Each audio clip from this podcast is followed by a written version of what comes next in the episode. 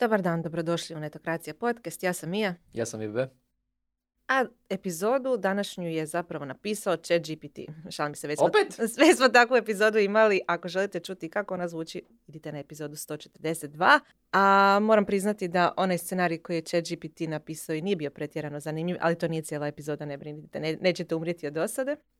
Mi za danas želimo zapravo brbljati o tome zašto trebate sami znati pisati ako će to AI raditi umjesto vas, danas ili u nekoj skoroj budućnosti. Ja ne mislim više pisati. To je to Očekujem gotova da epizoda. ChatGPT dođe, sjedne u moju stolicu da radi ovaj podcast. Gotova epizoda. Ne, naime, sve više alata a, postoji na tržištu neki već duže vrijeme, a, nije samo chat GPT u pitanju.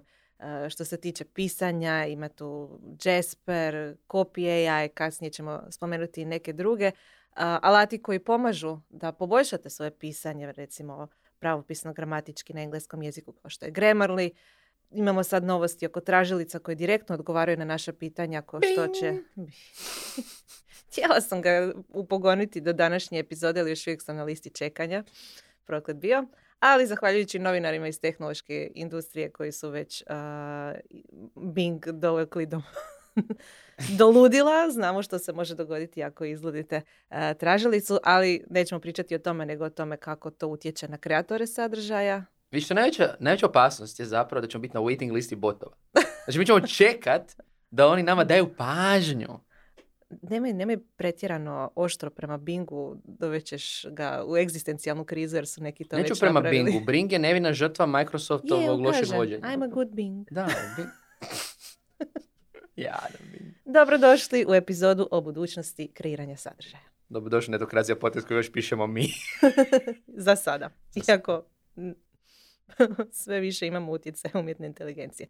No kako ne biste propustili nove epizode, pretplatite se, označite zvonce na YouTube-u, audio verziju ovog podcasta pronađite gdje god da slušate podcaste. Uh, hvala Infobipu koji nas je ugostio i hvala našoj Doris što nas trpi sva naša brbljanja već 150 epizoda. Dosta epizoda. Dosta epizoda. Ali dobro, što nam se zainteresiralo baš za sad? Mislim, chat GPT i svega ima već. What's new? Zamijenit će nas, pisci smo. Da, zapravo ti i ja smo krenuli u nekakvu raspravu oko toga um, što je budućnost kreiranja sadržaja. Ti si krenuo argumentirati zašto trebamo znati pisati iako će nas AI zamijeniti u tome. Govoriš o tome Ja da smo bila- krenuli u intelektualnu vježbu. To je već bila egzistencijalna kriza u obliku razgovora. Koja je razlika? Kao pripremu uh, oko, za ovu epizodu podcasta sam poslušala jednu drugu epizodu podcasta Recode uh, gdje je uh, jedan zapravo sugovornik je bio CEO BuzzFeeda kad ćemo već govoriti o budućnosti onih koji kreiraju sadržaj. BuzzFeed kreira sadržaj. Back to the 90s skoro. Odnosno, 2000 u internet speaku. Jer kad je uh, izašla vijest da će BuzzFeed koristiti AI u kreiranju sadržaja, čak su dionice otišle malo gore, toliko to Nakon pokazuje. toliko od godina. pokazuje koliko ovaj, je kreiranje sadržaja, objavljivanje sadržaja, neću sad govoriti koliko je loš posao, ali to, to nije baš pretjerano unosan. A sama pomisao na to da bi to kreiranje sadržaja moglo biti učinkovitije je eh, za tog izdavača značilo spike u eh, cijeni dionica. Međutim, ono što je uh, Johna Peretti, CEO BuzzFeeda, stalno ponavlja u tom uh, intervjuu je da neće koristiti AI u kreiranju članaka, nego u kreiranju kvizova. Jer naime, ako nisi znao, zapravo glavni uh, proizvod BuzzFeeda su kvizovi. Koji, I koji, si, koji si ti vrsta krumpira? mislim da sam riješio taj kviz, nisam siguran. Naravno da jesi. Negdje. Tko nije?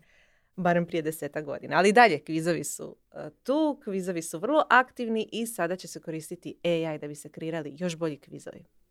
Je još neko rješava te kvizove? Da, očito, mnogo ljudi. Mislim, zanima me da li je, ok, naglasak je na kvizovima u svom slučaju zato što to onda nikog neće, neće paničariti content creatori i zato što očito pomaže, Tako je. Ali to je BuzzFeed. BuzzFeed je uvijek bio poznat po tome što radi kile i kile jednih te istih sadržaja, odnosno nađe jedan format i onda ga replicira desetke i stotine puta, što mi se čini da bi alati poput GPT i slični bili prilično dobri u tome. Tako je, točno to. Upravo si sad uh, sumirao cijeli njegov intervju. Ono što je mene zapravo Dobar sam zabrinjalo- kao ChatGPT. Da, dobar si. Ono što je mene zapravo zaintrigiralo u tom intervju i ono što me zanima je zapravo je li istina to da se neće koristiti u redakcijskom sadržaju. Jer mislim, BuzzFeed i dalje ima redakciju, BuzzFeed je imao zapravo jako dobre novinare i urednike. Uh, jedno vrijeme sad više nisam ni pratila iskreno kakva je situacija s time, ali jedno vrijeme su se bacili ozbiljno u vijesti, u nekako istraživačko novinarstvo, smanjili su to kasnije, očito je sad naglasak i dalje na kvizovima, ali ako jedan veliki izdavač, poput BuzzFeeda, kreće koristiti AI, što zaustavlja sve ostale? Mislim. Pa ne zaustavlja ih, ali mislim da se sad natuknuo neku ruku šta po meni bi mogla biti budućnost um, izdavaštva, portala, kako ćemo to nazvati medija, a to je s jedne strane, i mislim, vidjet ćemo kasnije što je naš dragi GPT kaže na to, ali dosta vrsta kreiranja sadržaja, nažalost, je prilično low level posao koji je, mislim, sjećam se ono godinama govorimo o tome, a na portalima se samo prevode tekstovi i slično. Copy-paste, ergo će GPT može raditi to. BuzzFeed isto imao jako puno low-level tekstova, a s druge strane onda da bi stvorite neki prestižni brand donekle, su imali određen broj izuzetno kvalitetnih novinara koji su se bavili netipičnim BuzzFeed temama, teškim temama, jakim temama. I to su bile neke high concept teme koje ti moraš istražiti, moraš napraviti puno stvari koje nisu samo generiraj tekst temeljem nekih sadržaja putem interneta. I po meni je to ono u kojem će smjeru mediji ići. A to je, svi će krenuti koristiti, svi domaći isto mediji će krenuti koristiti. Misliš li da bi neko strukovno udruženje trebalo se oglasiti oko toga? Je, jedva čekam da HND se ovome oglasi, znači to će biti najzabavnija. Molim, please, zanima me šta će HND reći na temu um, GPT-a i ja primjene toga. HND osuđuje. Da, na, na stranu situacija u hrvatskom novinarstvu i izdavaštvu. I upravo sjetio teme za prvi čet, to ćemo kasnije. to je stvarno jedna velika revolucija u kreiranju sadržaja i ako znamo da izdavaštvo nije na najboljim, ne stoji na najboljim nogama, postavlja se pitanje, baš to što si rekao, hoće li te mlađe novinare, te ta piskarala copy-pastara, što već, zamijeniti chat GPT, ali ako da, ko će onda kreirati ovaj kvalitetni sadržaj i kako ćemo uopće odgajati novu generaciju novinara ako neće krenuti s tim low level poslovima.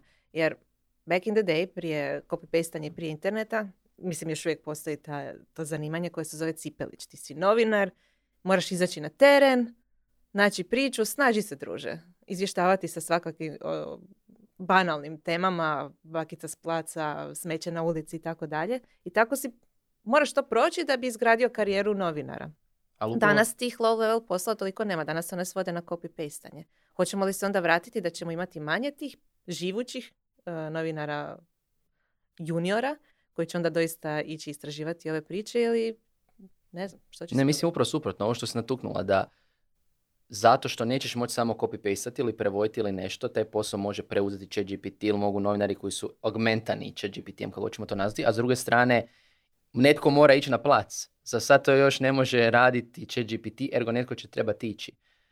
Pitanje je po meni više kako će se novinarstvo, ako gledamo samo taj dio i medijski, segmentirati.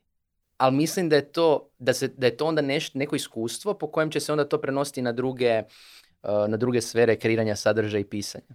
Ono što mislim da će svakako biti utjecaj na to je uh, poslovni model uh, izdavača ako je riječ o isključivo oglašivačkom poslovnom modelu, mislim da će se više oslanjati na tehnologije jer su jeftinije nego čovjek trenutno, jer one mogu pomoći, sad ovisi u kojoj mjeri, da čitatelj zadrži duže pražnju na tom mediju, što je zapravo cilj i oglašivača, da što više ljudi vidi neki oglas, da se što duže zadržava na tom oglasu uz, dok se zadržava na samom sadržaju. Ako je riječ o nekakvom pretplatničkom modelu gdje je naglasak na kvalitetu, to će onda biti možda važniji ljudski faktor. Opet vjerojatno potpomognut. Opet ako gledamo hrvatsko medijsko tržište, znači koristit će se to na ChatGPT, jer pretplatnički model kao takav nije sustainable na ovom tržištu do kraja. Jer neće Ima nekoliko iznimki, ali da. Ima nekoliko iznimki, ali generalno je pravilo da se radi tona i tona sadržaja, da bi se dobila tona i tona pregleda klikova i šta god i onda se oglašivačima sa cijenama pod velikim popustom proda oglašavanje.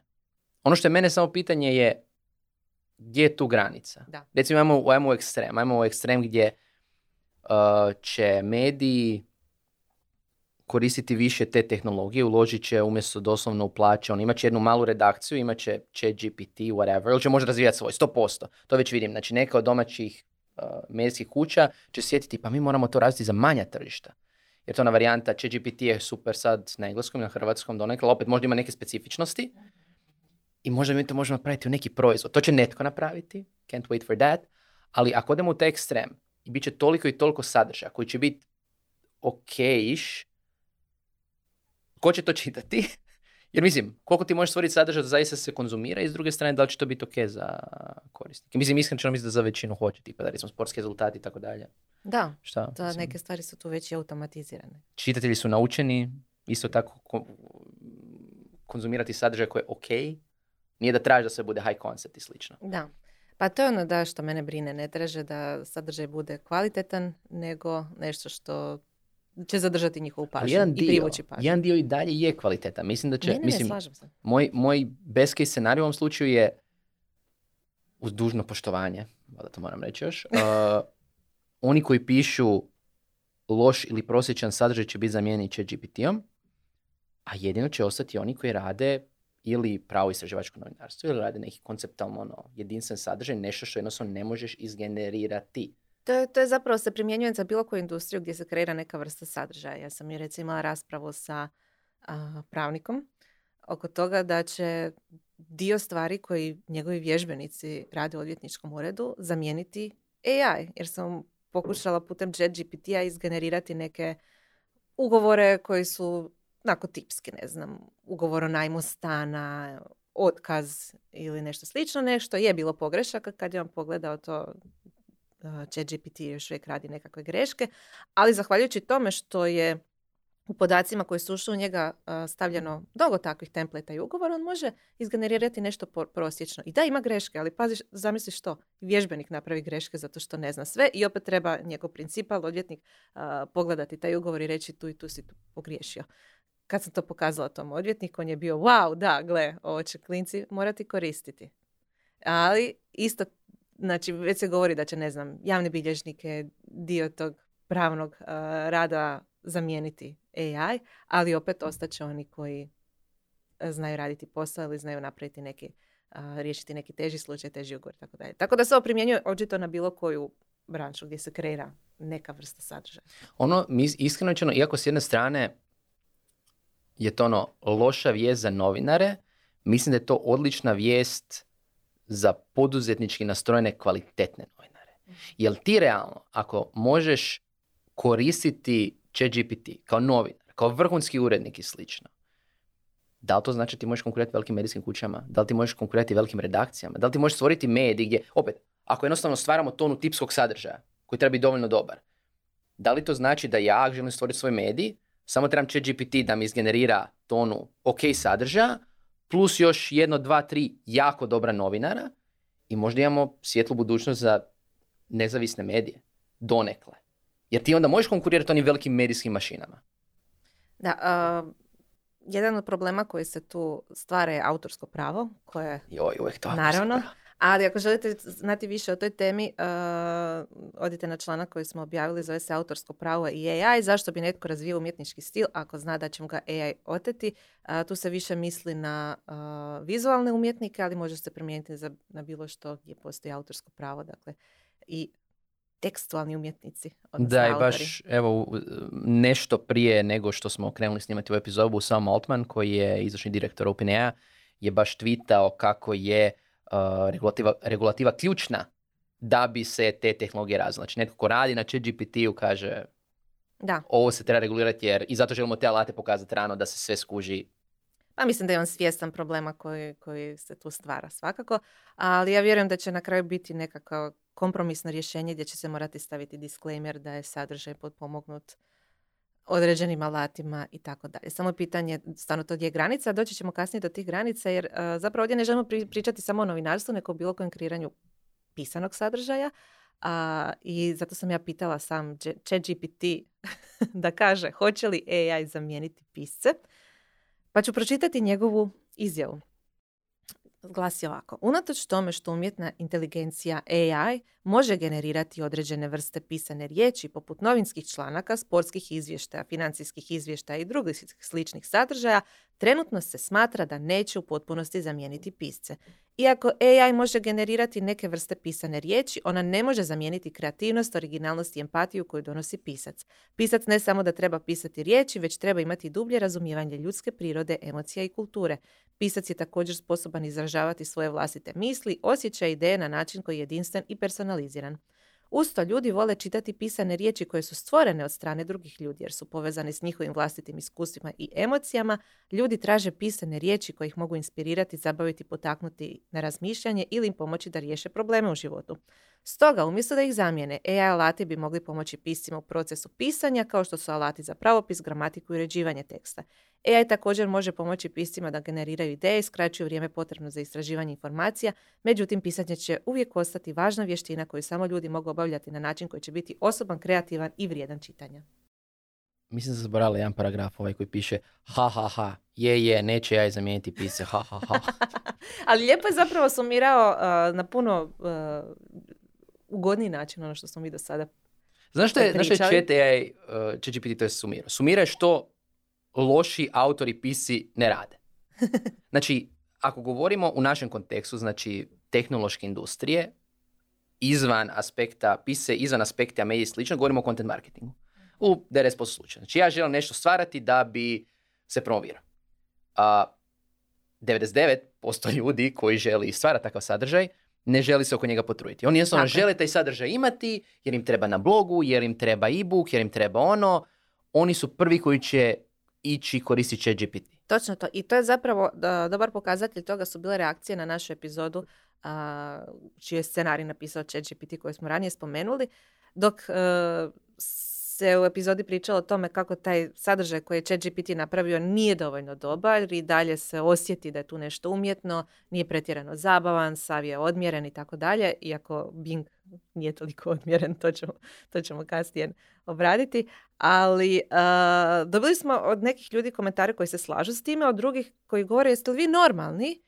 ChatGPT je odličan, koristim ga svakodnevno u svom poslovanju od kako je nastao i skraćuje mi vrijeme brutalno. I to su content marketingaši. Oni to koriste za pisanje oglasa, za pisanje kopija, statusa, kratkih blog postova i tako dalje. Taj sadržaj je za njih dovoljno dobar.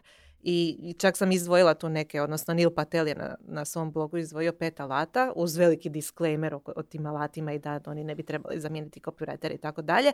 Ali kopija je WordTune, CopySmith, WordSmith, WriteSonic, Jasper koji smo na početku spomenuli, to su svi alati koji proizvode dovoljno dobar sadržaj. I sad postavlja se pitanje da li vam je dovoljno dobar sadržaj dobar. Da. Ako je, super, koristit ćete, ali za dosta tih namjena neće biti dobar. Znači, ako ti trebaš, mislim, znam da neki ljudi su počeli koristiti za ono interne uh, reportove, slanje mailova i sve to. Super. Znači, ako je tebi dovoljno dobar sadržaj, ok, i proći će, posebno ovo doba kad ljude, kada da kažem, ne propituju uopće da je nešto napisao AI, cool. Ali mislim da u jednom trenutku kad ćemo kad ljudi već osvijeste, aha, svi koristimo AI i slično, dosta tih nepotrebnih, bilo reportova, sadržaj i slično, postaje čisto tako nepotrebno. Zašto bi ja čitao nešto što čega nemam korist, nego ljudi će ipak htjeti... Zašto ne bi imao korist od reporta ako ti trebaju brojke, mislim, ne razumijem. Zato što u, u dosta slučajeva jel bitno, reportovi... Jel bitno, ga ljudska ruka napravila ili da, zato što, alat? Da, zato što za dosta ljudi ti reportovi nisu nešto što će oni pročitati, pa da, i super. I onda, onda je ja radi ono što, što je čovjek već bespotrebno radio. Dakle, to ne report, reportova koje niko ne čita. Exactly. I vjerojatno radi preciznije zato što će Exactly, ali pitanje, ono što se meni postavlja pitanje je da li će upravo zbog te svijesti da aha, ja dobijam report koji onak ne, ne radi zadatak, a to je da sam ja natjerao tu osobu da, da je kontroliram, jer će mi napraviti report, da li to ima smisla? Pa ovisi zašto trebaš report, da kontroliraš nekoga ili da doista dobiješ neke insajte. Pa sudeći po reakcijama nekih ljudi za šta koriste ChatGPT i koliko se ne reagira na to, imam osjećaj da je primjena da, kad smo već kod uh, content marketinga, na blogu posvećenom upravo toj temi Animals, uh, koju ćemo linkati u opisu ovog podcasta, izvojili su vrste ljudi ovisno o tome koliko smatraju da je AI koristan za kreiranje sadržaja, odnosno koliko ga planiraju koristiti. I sad tu ima nekoliko vrsta koje su zapravo logične, ali proći ću ih. AI maksimalist, ko, to su osobe koje unatoč svim slabostima koje danas AI ima kod kreiranja sadržaja, čak i da nudi neke netočne informacije, zna brbljati, ima neke čudne odgovore na inpute, smatra da može kreirati sadržaj koji se bolje čita, tekst se generira brže i AI ne pati od kreativne blokade. To mi je full zanimljivo kao neko ko kreira sadržaj. A, onda imamo AI puriste, oni su na potpuno drugoj strani spektra, ne žele nikakav input od AI-a ni u bilo kojem procesu pisanja. Onda imamo kreativni sparring partner. Manji dio se oslanja na AI, veći dio na čovjeka, zato što želi da ljudi imaju kontrolu nad napisanim, a oslanjaju se na AI samo kad osjete zamor, blokadu, koriste te alate za povećanje kreativnosti i tako dalje. Onda AI kurator, koji se većinom oslanja na AI, a manje na ljudski faktor. U ovom slučaju čovjek može napisati uvod, zaključak, strukturu i dati primjere AI-u i to je dakle input koji daje AI-u i ostalo sve AI izvadi. I Kiborg, 50-50, ravnopravna podjela, a, zato što misle, misle da je to super simbioza, jer u isto vrijeme ljudi ne mogu proizvoditi odjednom veliku količinu sadržaja, AI može. AI ne može zauzimati strane, iako se i to nekad zna dogoditi, čovjek može. A, ljudi ne mogu pročitati cijelu Wikipediju, AI je to već napravio. AI možda može lupetati i pričati na provjerene informacije, a i ljudi rade istu stvar. I što si ti? Trenutno mislim da sam ovaj kreativni sparring partner. Dakle, veći dio na čovjeka, ali da treba koristiti AI alate samo da malo pomognu. Tipa kod pravopisa ili kad dođemo u nekakvu kreativnu blokadu, što je najveći problem, ja mislim, svako ko kreira sadržaj, uh da ti pomogne uh, razbiti. Najčešće to radim tako da tražim AI, uh, dam mu nekakve inpute, tražim ideje i sve ideje koje dobijem su loše, ali onda dobijem po, nagon da, aha, ok, tako neću napraviti, napraviti nešto suprotno i to je način na koji razbijam kreativnu blokadu. Tako. Kako znaš da su ideje loše? Meni su loše, to je subjektivno. Temeljem čega si procijenila da su? Mogu dugogodišnjeg iskustva u pisanju i objavljivanju sadržaja. Znači, to si iskustvo dobila tako što si pisala? Tako je. Ja si mogla procijeniti da je dobro loše. Što znači da ću morati pisati dalje? Da. Pa zato sam bi rekla. Pisanje ne, ne, ne. u potpunosti, nisam, samo nisam, oslanjanje nisam rekla, na nego nema je budućnosti. Gdje si ti na skali? Ja sam za to da me je zamijeni. Pa ako ubacimo dovoljno tvojih tekstova, ali mislim da trebamo ubaciti one koji su neuređeni, dakle da, da izvučemo sve one... Neobjavljeni, oni kontroverzni, da lupeta gluposti. Ne, ne, ne, s obzirom na to da mi objavljujemo sadržaj u WordPressu, uh, se sve verzije određenog sadržaja, trebamo im input dati samo s onim verzijama koje si ti stavio, a ne one koje neko kasnije uredio, ja ili Ana Marija ili koja je već Štena ili koja je već imao tu čast da uređuje tvoje tekstove. Trebamo dati... Ali ljudi će misliti da, da nisam pismen. Dobro došli u moj svijet. ne, mislim da je ovaj augmented uh, samo uh, da parafraziram tweet uh, Rafa Talija, osnivača Skifta. Uh, ja sam jedan umoran tata i nemam vremena vam se zajebava, to treba istraživati i raditi s tim i slično, pa šta bude, bude, već je bilo kriza, bit će još, ajmo raditi raditi. To je samo znak da si dovoljno dugo na tržištu, da. Mi, ne, ali zaista mislim, kad iz, iz ove neke skale, koju si dala, mislim da sam isto najbliže vjerojatnom kreativnom sparring partneru, uh, a s druge strane sam bi preljen nekad koristiti. Nekad mi je zaista lakše, to sjećam vrijeme je zaista lakše sam krenut pisat nego... A znaš zašto je to tako? Zato što pišeš dovoljno dugo, da ti je naravno lakše krenuti pisati nego istraživati alate. Da ne pišeš dovoljno dugo i da ne nemaš toliko iskustva ili da nisi, ne znam, talentiran i tako dalje, Prvu stvar koju bi napravio, ali moraš kreirati sadržaj, prvu stvar koju bi napravio je obratio se alatu. Jer gledam po sebi, ja moram nekad producirati nešto što je dizajn. Bila nekakva grafika, nekakva animacija. Mislim, ne moram, želim. A, godinama se već patim samo uko, ne znam, sladati neke teže alate poput Photoshopa, Pixelmatora za Mac. I stvarno sam došla do neke određene razine, ali nisam imala vremena ni kapaciteta se tome detaljnije posvetiti. Kad sam otkrila Canvu, koja je, postaje sve moćniji alat, iako Canva dizajneri su nešto što je čak uvreda u svijetu dizajna. Canva se sve više oslanja na AI i tu ne mislim samo na kreiranje novih grafika, iako ima i toga, nego nekakve kratice koje omogućuju da brže isproduciraš sadržaj, meni puno pomažu. Dakle, taj sad, taj dizajn koji ja isproduciram je dovoljno dobar, dovoljno dobar je za i one koji će ga konzumirati, a oslanjat ću se na taj alat makar on bio uvreda u svijetu dizajna. Dakle, to ovisi samo kako imaš početno iskustvo. Da sam iskusan dizajner, ne bi nikad se koristila neke takve alate.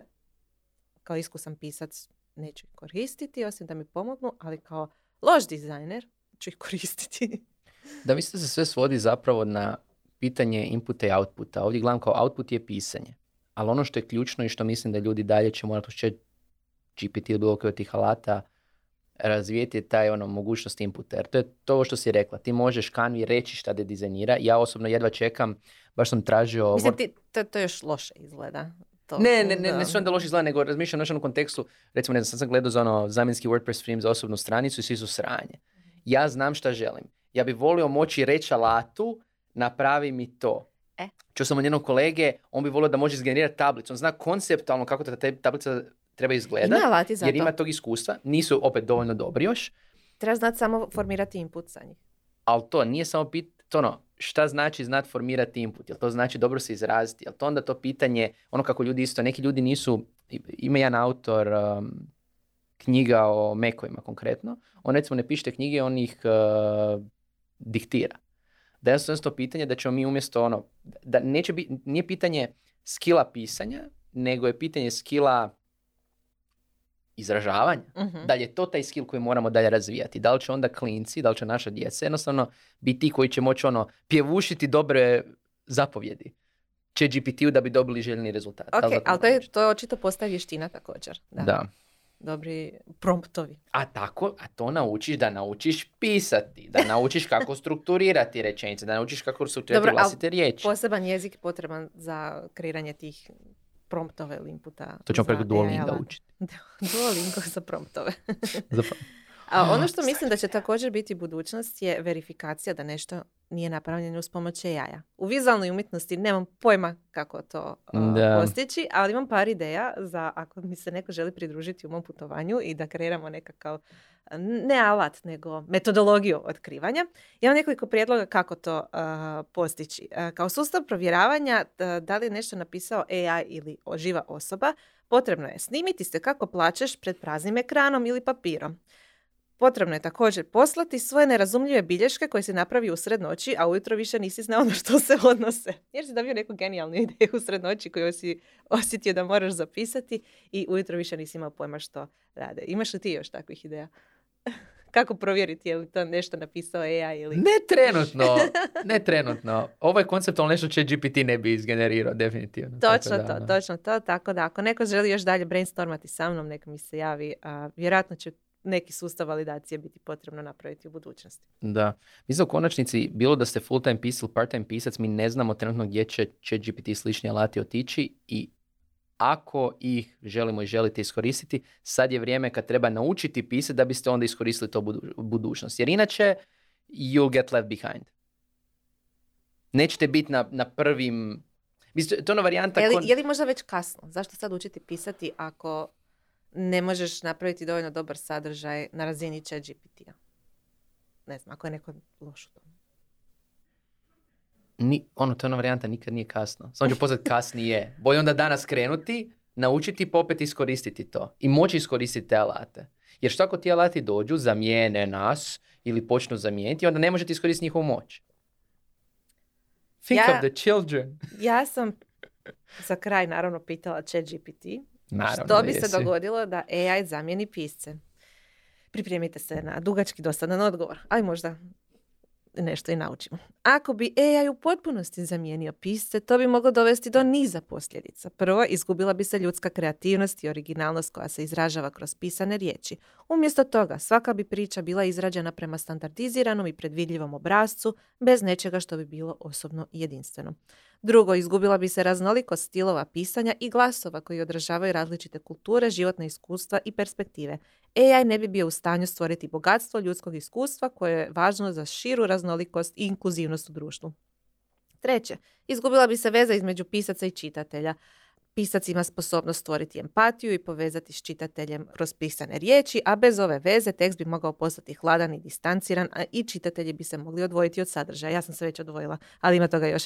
Četvrto, to bi moglo dovesti do gubitka radnih mjesta u industriji pisanja i novinarstva, jer bi se mnogi zadaci mogli automatizirati uz pomoć AI-a. To bi moglo imati ozbiljne posljedice za ljude koji se bave pisanjem i novinarstvom, posebno one koji ovise o tome za svoj izvor prihoda.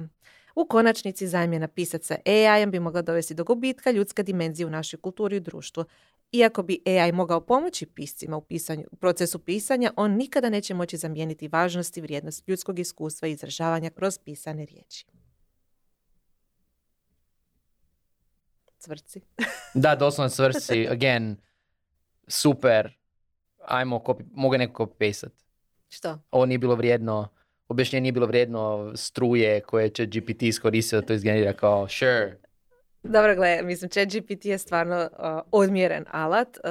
Bing je malo luđi, pogotovo ga izludiš. I plus možeš mu zadati na koji način da obradi određenu temu.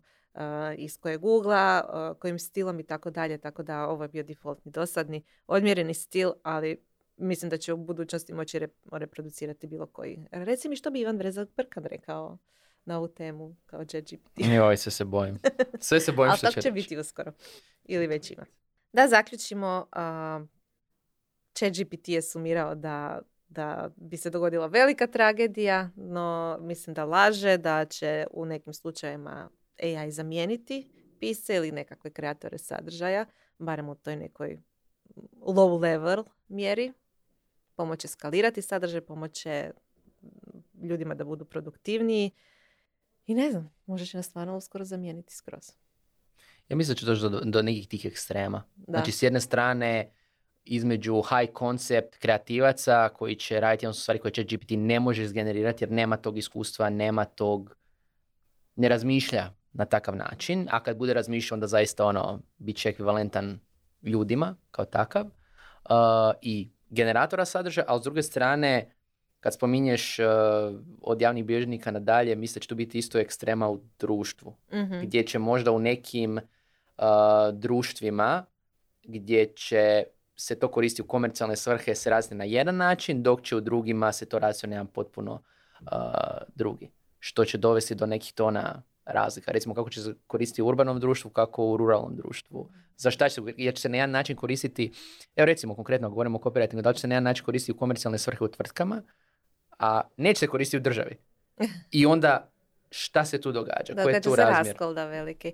Ono što ja e, mislim da će se dogoditi, uh, dogodit će se regulativa, što, koja će naravno utjecati na, i na ove ishode, ali mogla bi se dogoditi jedna kreativna revolucija, jer ono što je ja trenutno može je reproducirati ono što je čovjek već napravio, bilo stilski, bilo sadržajno i tako dalje, što ostavlja ljudima prostor da naprave nešto kreativnije od toga. Tako da bi se mogli vidjeti svakakve ludosti. Koje, A time samo znači da dolazi apokalipsa. To je u svim SF novelama. Znaš ono varijanta. Kada ljudi se presnu baviti svakodnevnim stvarima i krenu upražnjavati sve svoje hirove, sve ode k vragu. Jer ti hirovi postanu luđi i luđi i luđi i opasniji. Znači, to je to. AI. Eto, da vidimo Revolucija ovaj znači, znači kraj svijeta kao što su nas znate fantastični filmovi i druga literatura upozoravali. No. U ovoj pozitivnoj noti završavamo ovu epizodu Netokracija podcasta. Hvala vam na gledanju i slušanju i naravno preplatite se gdje god nas već možete pratiti na YouTube, na podcast aplikacijama i ne znam, slušajte naše buduće epizode po te AI.